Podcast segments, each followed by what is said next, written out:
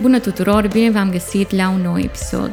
De data asta îl auzim pe Sorin Negruț, al cărui nume este asociat cu trupa Adonai, trupă care în 2022 a împlinit 10 ani de existență.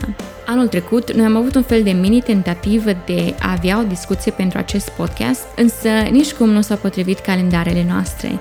Dar here we are now și s-a meritat așteptarea. Sorin este unul dintre oamenii la care mă întorc odată la câțiva ani. El a fost prima persoană intervievată de mine în urmă cu șapte ani când abia începeam T-Generation. Da, pentru cei care sunteți noi pe aici, T-Generation a început ca un blog. By the way, încă am partea de blog.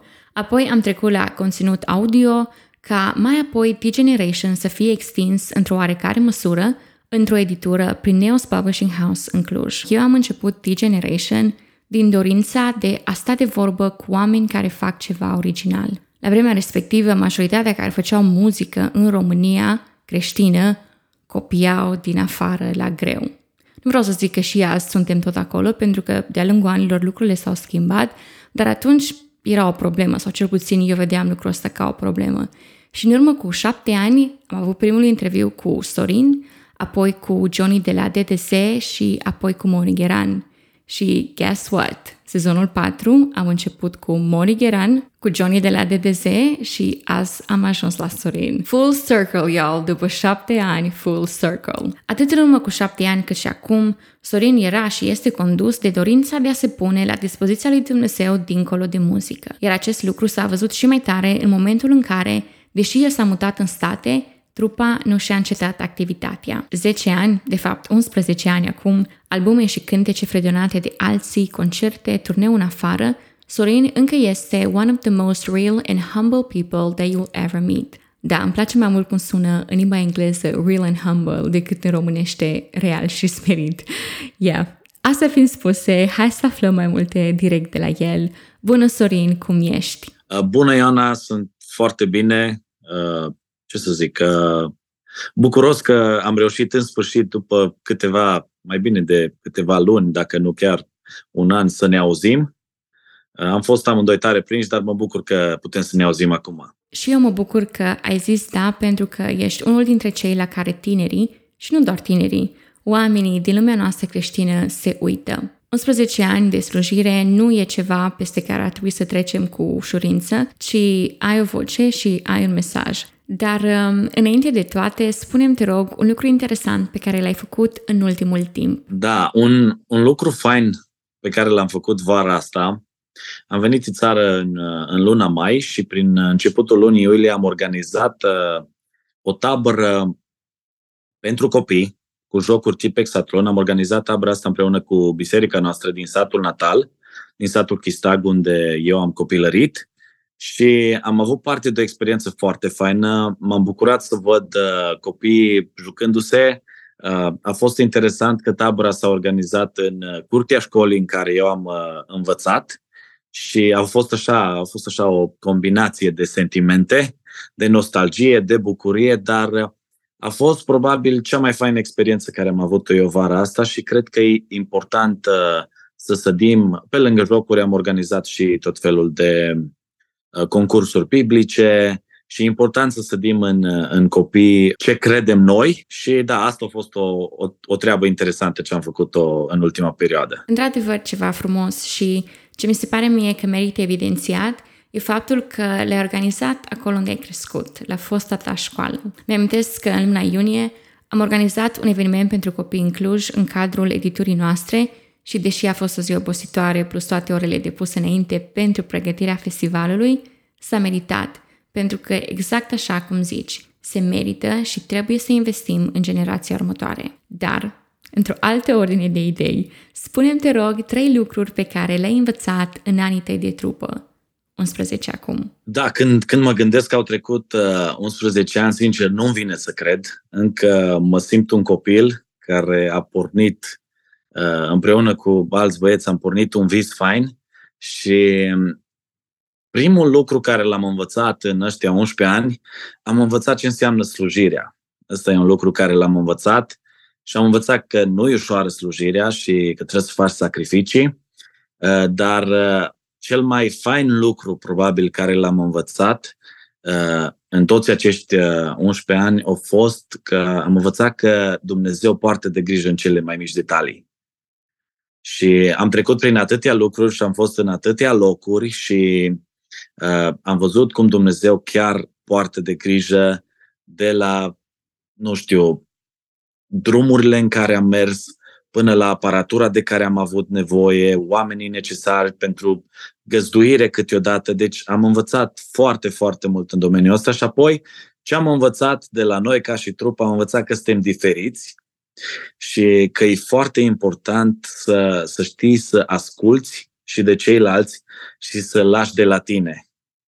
Ca în orice relație, ca într-o relație de familie, de căsnicie, dacă nu lași de la tine, cu siguranță nu ai cum să reziști uh, ani, ci după câteva luni, cu siguranță fiecare se duce în drumul lui, dar faptul că am lăsat de la noi fiecare ne-a ajutat să ajungem și să vorbim de ani de zile. În urmă cu ceva timp, tu te-ai mutat în state. Cum a fost dinamica asta pentru tine în relație cu trupa ta. Pentru că nu e ușor să începi ceva și apoi dintr-o dată you just move and you go. Cum ți-a pregătit Dumnezeu inima pentru schimbarea asta? Sincer, tranziția asta nu a fost deloc ușoară. Adică um, noi am mers prima dată cu, cu trupa într-un turneu în state. Acolo am cunoscut-o pe viitoarea mea soție, neplanificat în ultimele două săptămâni. Nu vreau să intru în detalii, că asta e cu totul și cu totul altă poveste. O să stăm aici o oră ca să-ți descriu toate detaliile, cum am cunoscut-o pe ea, dar am cunoscut-o și mi-am dat seama că e persoana potrivită pentru mine. Și uh, după ce am venit în țară, prin ianuarie, uh, era asta, le-am spus băieților, uh, băieți, uite, treaba devine tot mai serioasă cu Stephanie și cel mai probabil la sfârșitul anului urmează să, să mă duc în state, să mă mut în state. Și n-a fost deloc ușor pentru băieți să audă.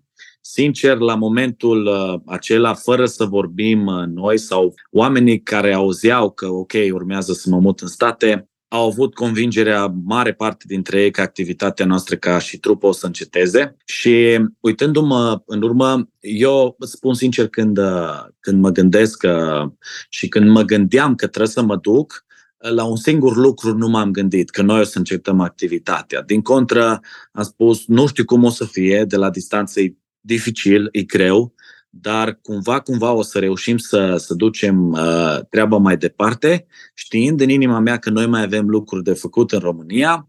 Așa că, deși n-a fost ușoară tranziția, a fost uh, benefică, zic eu, mutarea mea, uh, atât pentru mine, cât și pentru, pentru noi uh, ca și trupă. Și nu pot decât să-i mulțumesc lui Dumnezeu că a făcut totuși să treacă perioada aia care n-a fost cea mai frumoasă perioadă, să spun sincer. Unii zic că ai nevoie de trei ani pentru a te stabili într-un loc nou și știu asta și în viața mea când m-am mutat în Londra și am menționat asta și în alte episoade. Primii trei ani a fost foarte greu pentru mine. Totul era ok, dar în același timp nimic nu era ok. Exact, exact. Eu am uitat să zic o chestie foarte așa și funny, dar și tristă prima dată în viața mea când am văzut uh, filmul I Can Only Imagine, cu siguranță l-ai văzut, filmul trupei Mercy Me, și am văzut filmul ăsta exact în zborul meu uh, de avion din spre România spre state, când mă mutam în state. Și când am văzut filmul ăsta și am văzut că aceeași treabă se întâmplă, solistul trupei și ia o perioadă, nu știa nici el cât de lungă, din turnee, din compoziții, din toți și pleacă solistul acasă să aibă grijă de, de tatălui.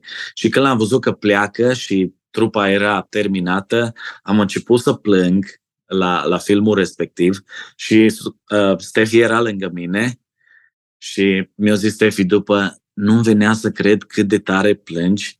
Adică am zis, nici nu bine a ajuns în America și deja plânge după România. Dar eu plângeam de, de faza din film, eu sunt mai emotiv așa de felul meu și am vrut să zic și, și faza asta. Deci chiar a fost o perioadă dificilă. Uh, eu aș zice, da, exact cum zici, vreo 2-3 ani ți ia până să te adaptezi, să înțelegi că e o altă viață, o altă lume, alți oameni, altă viață socială și știi tu prea bine. Și mai ales dacă ai o chemare peste viața ta și ai inimă pentru slujire, e foarte greu să-ți găsești și scopul dincolo de ceea ce faci de zi cu zi. Like, what's my calling, că Doamne, acum ce sunt, nu că ești pierdut sau că ți-ai pierdut chemarea, dar cumva inima ta plânge exact. după ceea ce tu cunoșteai din slujirea lui Dumnezeu în România. Mulțumesc că ai împărtășit momentul ăla. Real men do cry.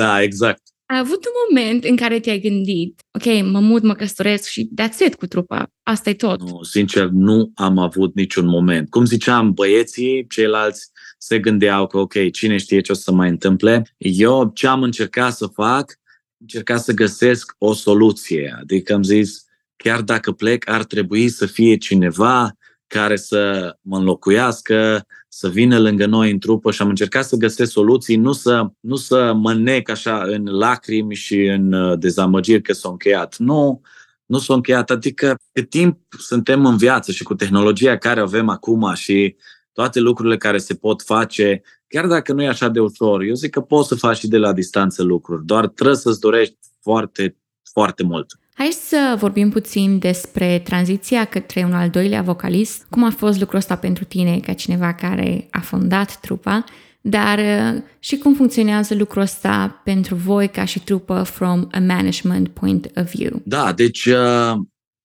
din, cum îți spuneam, din momentul în care uh, știam că urmează să mă mut în state, mă gândeam și am vorbit și cu băieții și le-am zis, băieți, trebuie să ne uităm, să ne orientăm, să chemăm pe cineva care în caz că vor fi invitații la evenimente, slujirea noastră să continue. Uh, cum ai spus și tu, 100% așa am gândit și am zis, nu e vorba de un om, chiar dacă pleacă unul sau celălalt, uh, dacă mai sunt alți oameni care vor să facă slujire și știm că prin slujirea noastră putem să uh, schimbăm inimile oamenilor, trebuie să continuăm. Așa că noi l-am cunoscut pe Adi Covaci și el ne-a ajutat pe noi foarte mult. Uh, la turneul nostru din state, eu l-am cunoscut doar telefonic și ne-a făcut cele mai faine legături pe coasta de vest și când m-am întors uh, în țară, am avut o întâlnire cu el și mi-am dat seama de la prima întâlnire că e un om foarte fain.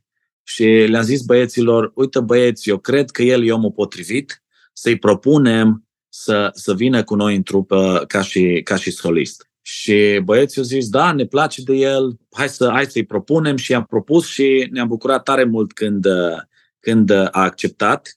Și acum că ziceai cum ne descurcăm, cum, ne, cum reușim noi să, să facem așa managementul în treaba asta, spun sincer, e foarte fain să ai doi vocaliști din, din, mai multe de, din mai multe puncte de vedere. În primul rând, nu e atât de stresant când suntem amândoi la evenimente. Mai sunt evenimente în care sunt doar eu sau sunt evenimente în care merge doar el, dar când suntem amândoi nu e atât de stresant.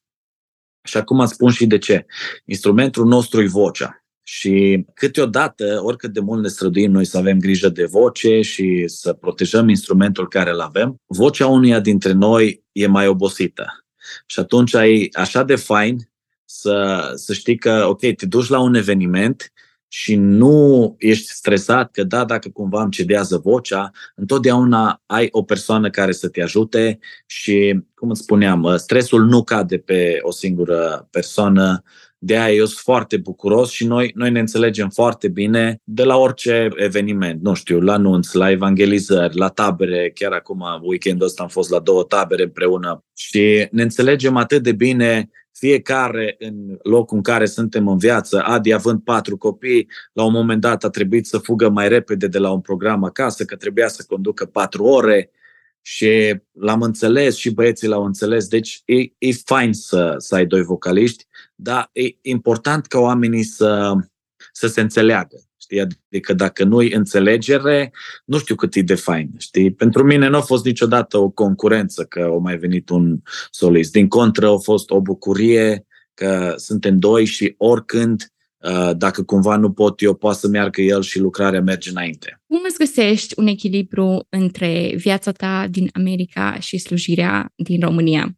Da, deci uh, în America eu lucrez destul de mult pentru a putea să-mi iau liber câteva luni pe an, trebuie să lucrez mai mult în, uh, în perioada în care sunt acolo. Și chiar dacă lucrez, mă implic și acolo în, uh, în biserică și încerc, deci, uh, întăresc cuvântul ăsta, încerc să-mi găsesc un echilibru între muncă și odihnă, între viața de familie și lucrare. Și chiar dacă uneori, sincer, nu reușesc să am cel mai bun uh, echilibru și uh, chiar dacă nu îmi ies planurile mereu așa cum îmi doresc, îmi dau seama că atunci când slujești, unele lucruri trebuie să, trebuie să le sacrifici. Și pentru asta sunt foarte mulțumitor Domnului că am o soție înțelegătoare, care chiar și atunci când nu sunt eu cel mai echilibrat și uh, nu, nu reușesc să găsesc echilibru cel mai bun între viața de familie și lucrare, slujire, etc., uh, ea mă înțelege și mă susține în tot ce fac și chiar zicea și ea că ea îi parte cu mine în lucrare, adică prin faptul că are grijă de copilașul nostru și ea petrece câteodată mai mult, nu câteodată, de cele mai multe ori ea petrece mult mai mult timp cu el, ca eu să pot să mă duc să și lucrez, în același timp să mă duc să, să și slujesc, să mă duc și cu trupa, și când venim aici în țară, de asemenea, venim împreună și ea mă susține în, în tot ce fac și, cum ziceam, pentru asta sunt foarte mulțumitor, dar aș vrea să pot să spun că sunt echilibrat în treaba asta, încă mai am de lucru ca să găsesc uh, cel mai bun echilibru. Suntem oameni și nu cred că există cineva care are un echilibru perfect, dar slavă Domnului pentru parteneri care ne înțeleg și care ne susțin în ceea ce facem. Hai să ne întoarcem puțin la muzică și am o întrebare pe care am repetat-o și în alte episoade ca muzician, dacă e ceva ce ai vrea să vezi întâmplându-se în muzica creștină românească? Cred că intuiești ce vreau să spun și așa cum uh, menționai și tu la început, uh, când ziceai că ai, cu ideea asta ai început uh, T-Generation și de acolo ai plecat, ce mi-aș dori eu foarte mult ar fi să văd tot mai multe trupe care compun, care uh, se străduiesc mult mai mult în direcția asta, știi? Suntem o națiune atât de talentată și cred că ar trebui investit mult mai mult timp în compoziții originale.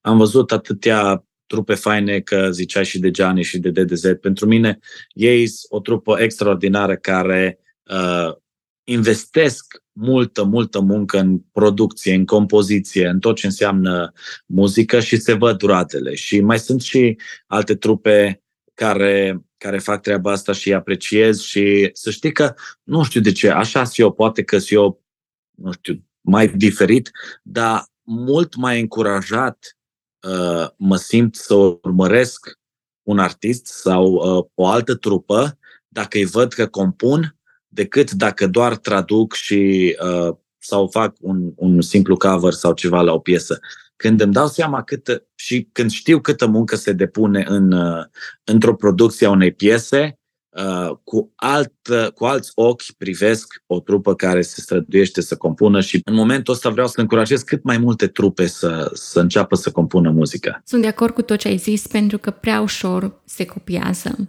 Nu mai țin minte, voi ați început să scrieți din prima sau ați avut o perioadă în care ați cântat și piese originale și uh, cover-uri? Noi am cântat ca și trupă, am cântat uh, la nivel de biserică, de, uh, nu știu, da, evenimente. Am cântat, dar niciodată nu am înregistrat. Le-am spus băie- băieților de la început, hai să mergem doar pe, doar pe compoziții originale și am mai avut așa dorințe dintre noi ziceau, hai să încercăm, hai să băgăm și o piesă, un nim, ceva. Și am zis, nu, nu, nu, chiar am reușit până acum să ne păstrăm ideea de la început, hai să rămânem cu aceeași idee, să, să mergem doar cu piese originale. Felicitări, chiar felicitări. Da, mulțumim Domnului că El ni le-a dăruit, știi, și dacă ne-am pus la, la dispoziția Lui, atunci Dumnezeu ne-a și dat, uh, ne-a și dat piese și pentru asta sunt mulțumitor. Exact, exact asta le-am zis băieților. În momentul în care nu o să mai primim piese, atunci o să înțelegem că e momentul să mergem probabil în altă direcție cu slujirea noastră, cu trupa Adonai, dar până atunci o să încercăm să îmbogățim repertoriul muzicii creștine românești. Asta ne dorim noi. Vorbeam de vieți pline, ești soț, ești tată, ești muzician, ești prieten pentru cei din jur și deși ziceai că faci greșeli, ai putea te rog să ne dai exemple de câteva lucruri practice care te ajută pe tine în a-ți, I don't know, focus, center yourself uh, pe Dumnezeu și pe ceea ce contează? Da, deci la, la întrebarea asta, răspunsul meu îi uh, câteodată mi-au pauză. Adică vreau să mă odihnesc pentru că nu, cum, nu vreau să ajung la epuizare și o părerea mea e foarte important să știi să te oprești și să știi câteodată să spui nu, chiar dacă e foarte greu și chiar dacă în mintea ta vine ideea de faptul da, ok, cum poți tu ca și slujitor, dacă ești invitat undeva, să spui nu. Tocmai pentru a nu ajunge la, la extenuare uh, și vorbesc din experiență, am fost un om care nu știam să spun nu și am tras atâta de mult încât uh, am ajuns la extenuare și câteva luni din viață uh, mi-a fost foarte greu să-mi revin, cumva, nu știu, să-mi recapăt pasiunea, dorința de a cânta, eram pur și simplu extenuat, terminat. Nu, nu mai puteam. Și atunci uh, mi-am spus, nu vreau să mai ajung niciodată în situația asta. Și atunci, imediat când simt că sunt așa un pic cam obosit, îmi iau pauză, uh, vorbesc, bineînțeles, cu liderii, cu oamenii, le explic, uite, am nevoie de, de o pauză în viața mea, de, ce să zic, nu cu lunile, dar nu îmi aglomerez uh, programul atât de mult și atunci, în perioada aia, ca să-mi încarc și bateriile, dar uh, și ca să mă încarc uh, spiritual, citesc mai mult, mă duc mai mult în, în direcția asta, știi, a, a rugăciunii, a citirii, uh, nu că în, în cealaltă parte a vieții, să zic, când e așa viața foarte ocupată, nu ar trebui să citesc, dar îți mărturisesc, sincer, că atunci când sunt foarte prins cu toate cele, nu am nici timpul necesar să, să citesc, să mă rog atâta de mult, ca și atunci când hotărăsc să-mi iau o perioadă în care să, să mă odihnesc, atât trupește, dar uh, și spiritual, să reușesc să mă reîncar- reîncarc. E foarte greu să tot dai, să te tot duci, să tot oferi, dacă nu îți iei timp să, să te încarci. Ce urmează pentru tine? Da, în perioada asta lucrăm uh, la un uh, EP uh, de Crăciun cu băieții. Deci, uh, uh, prin uh, luna noiembrie, probabil, sperăm noi că o să reușim să lansăm un, uh, un nou EP de Crăciun.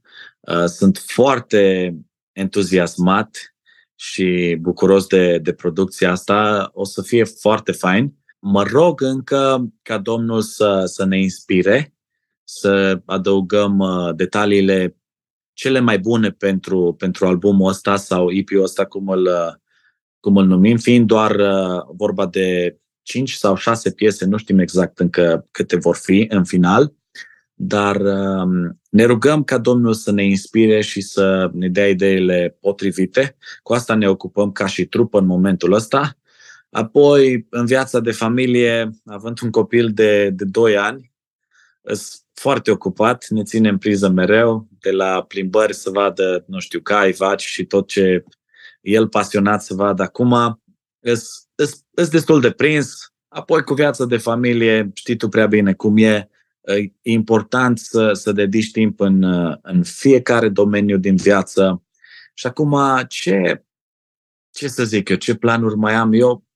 Mă rog din suflet să îmi dea Dumnezeu înțelepciune să știu cum să slujesc cel mai bine și cât de mult să, să, să mă implic în fiecare domeniu. Că am, uh, am, după cum spuneam și înainte, am așa momente în care nu, nu sunt cel mai echilibrat și atunci e foarte important ca să, să primesc înțelepciune de la Dumnezeu, ca să știu cum, uh, cum uh, să slujesc.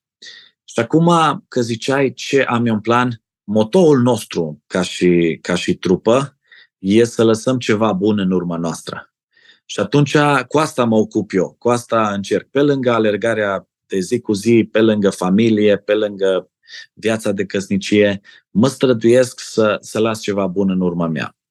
Mă străduiesc să încurajez alți oameni să-și folosească talentul care l-au primit uh, și dorința noastră ca și, ca și trupa asta este să-i vedem pe oameni că își găsesc darul, că văd domeniile în care sunt talentați și încep să, să lucreze pentru împărăția lui Dumnezeu cu talentul care îl au. Și atunci nu contează în ce direcție, că vorbim de, de scris, că vorbim de podcasturi, că vorbim de orice. Dacă e un lucru care îi învață pe oameni cum să se apropie de Dumnezeu, atunci trebuie făcut și încurajez oamenii. Asta, asta e dorința mea. Cu asta mă ocup eu ce să zic, în timpul, în timpul meu de slujire. Și faci asta foarte bine și faceți asta ca și trupă foarte bine și se vede.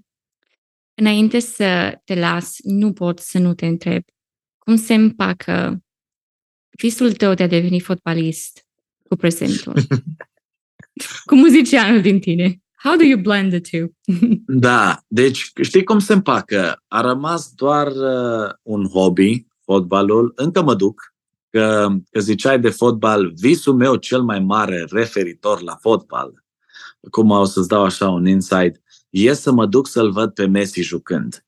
Și acum având în vedere că Messi s-a mutat în, uh, în state, în Miami, deci sper că o să reușesc să-mi îndeplinesc și visul ăsta, să mă duc să văd un fotbalist adevărat cum joacă fotbal. Uh, fotbalul pentru mine a rămas, cum ți-am zis, doar un hobby, mă mai duc și mai joc uh, cu prietenii. În momentul în care am început să iubesc muzica, nici nu m-am mai gândit la, la fotbal. Așa, doar, doar de pasiune și cum ți-am zis, ăsta e visul meu acum, să văd un jucător de fotbal adevărat și poate, poate reușesc să îndeplinesc și visul ăsta. Um, eu nu sunt cu fotbalul, dar când a fost Cupa Mondială, uh-huh.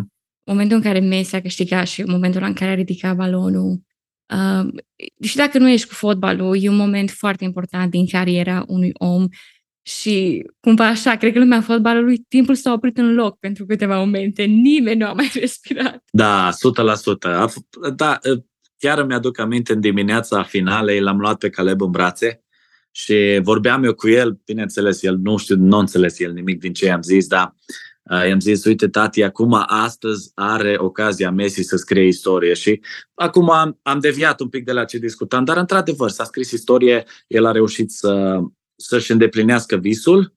Era singurul trofeu care nu l-a câștigat în cariera lui de fotbalist și m-am bucurat, bineînțeles, fiind fanul lui, m-am bucurat tare mult să, să văd că a reușit. Și cred că într-un final s-a stabilit dezbaterea asta, cine e mai bun, Messi sau Ronaldo? Da, pentru mine era foarte clar oricum, dar acum s-a, exact, cum da. spui tu, s-a stabilit 100%. Dar oricum, sunt, chiar dacă noi, ziceai că am deviat de la subiect, da și nu, pentru că dacă mă uit la, la amândoi, amândoi sunt un exemplu de muncă și de perseverență și de a nu renunța. Și dacă am luat, nu știu, și 5% din dedicarea lor for their craft and we bring that in, în ceea ce facem noi, um, cred că am avea... Da, s-ar vedea o mare diferență exact. în, în felul în care ne-am prezentat de multe ori. Adică ei se prezintă la cel mai înalt nivel și Uh, se prezintă foarte, foarte bine pentru că au antrenamente și exact așa am fi și noi, având în vedere că noi nu ne prezentăm pentru un meci de fotbal, ci noi, noi luptăm pentru, pentru împărăția lui Dumnezeu. Deci ar trebui cu mult mai multă dedicare, exact. mult mai multă perseverență, repetiții și tot ce e nevoie ca să, ca să iasă cât de bine. Da, într-adevăr. Sorin, Soso, mulțumesc foarte mult pentru timpul tău, pentru sinceritatea ta și uh, simt că am atins destule în discuția noastră de la trupă, viață de slujire, dinamica România-America și fotbal. Exact. simt că e, e așa un interviu, un interviu complet. Mulțumesc foarte mult pentru că ai stat. Da, mulțumesc și eu și a fost o plăcere să, să povestim. Îmi doresc din suflet ca ascultătorii noștri să fie inspirați de munca pe care noi o facem și să înțeleagă că mai presus, mai presus de orice e, e vorba de, de inima noastră. Știi, așa cum am început noi la început, uh, acum am început la început, da, exact. Deci exact cum am început noi și vorbeam că unde îți, unde îți adun comoara ta, acolo va fi inima, exact așa despre asta continuăm noi, știi? Dacă noi ne investim inima noastră în, uh, în lucrurile de din cer, din veșnicie, cu siguranță o să avem parte de veșnicie.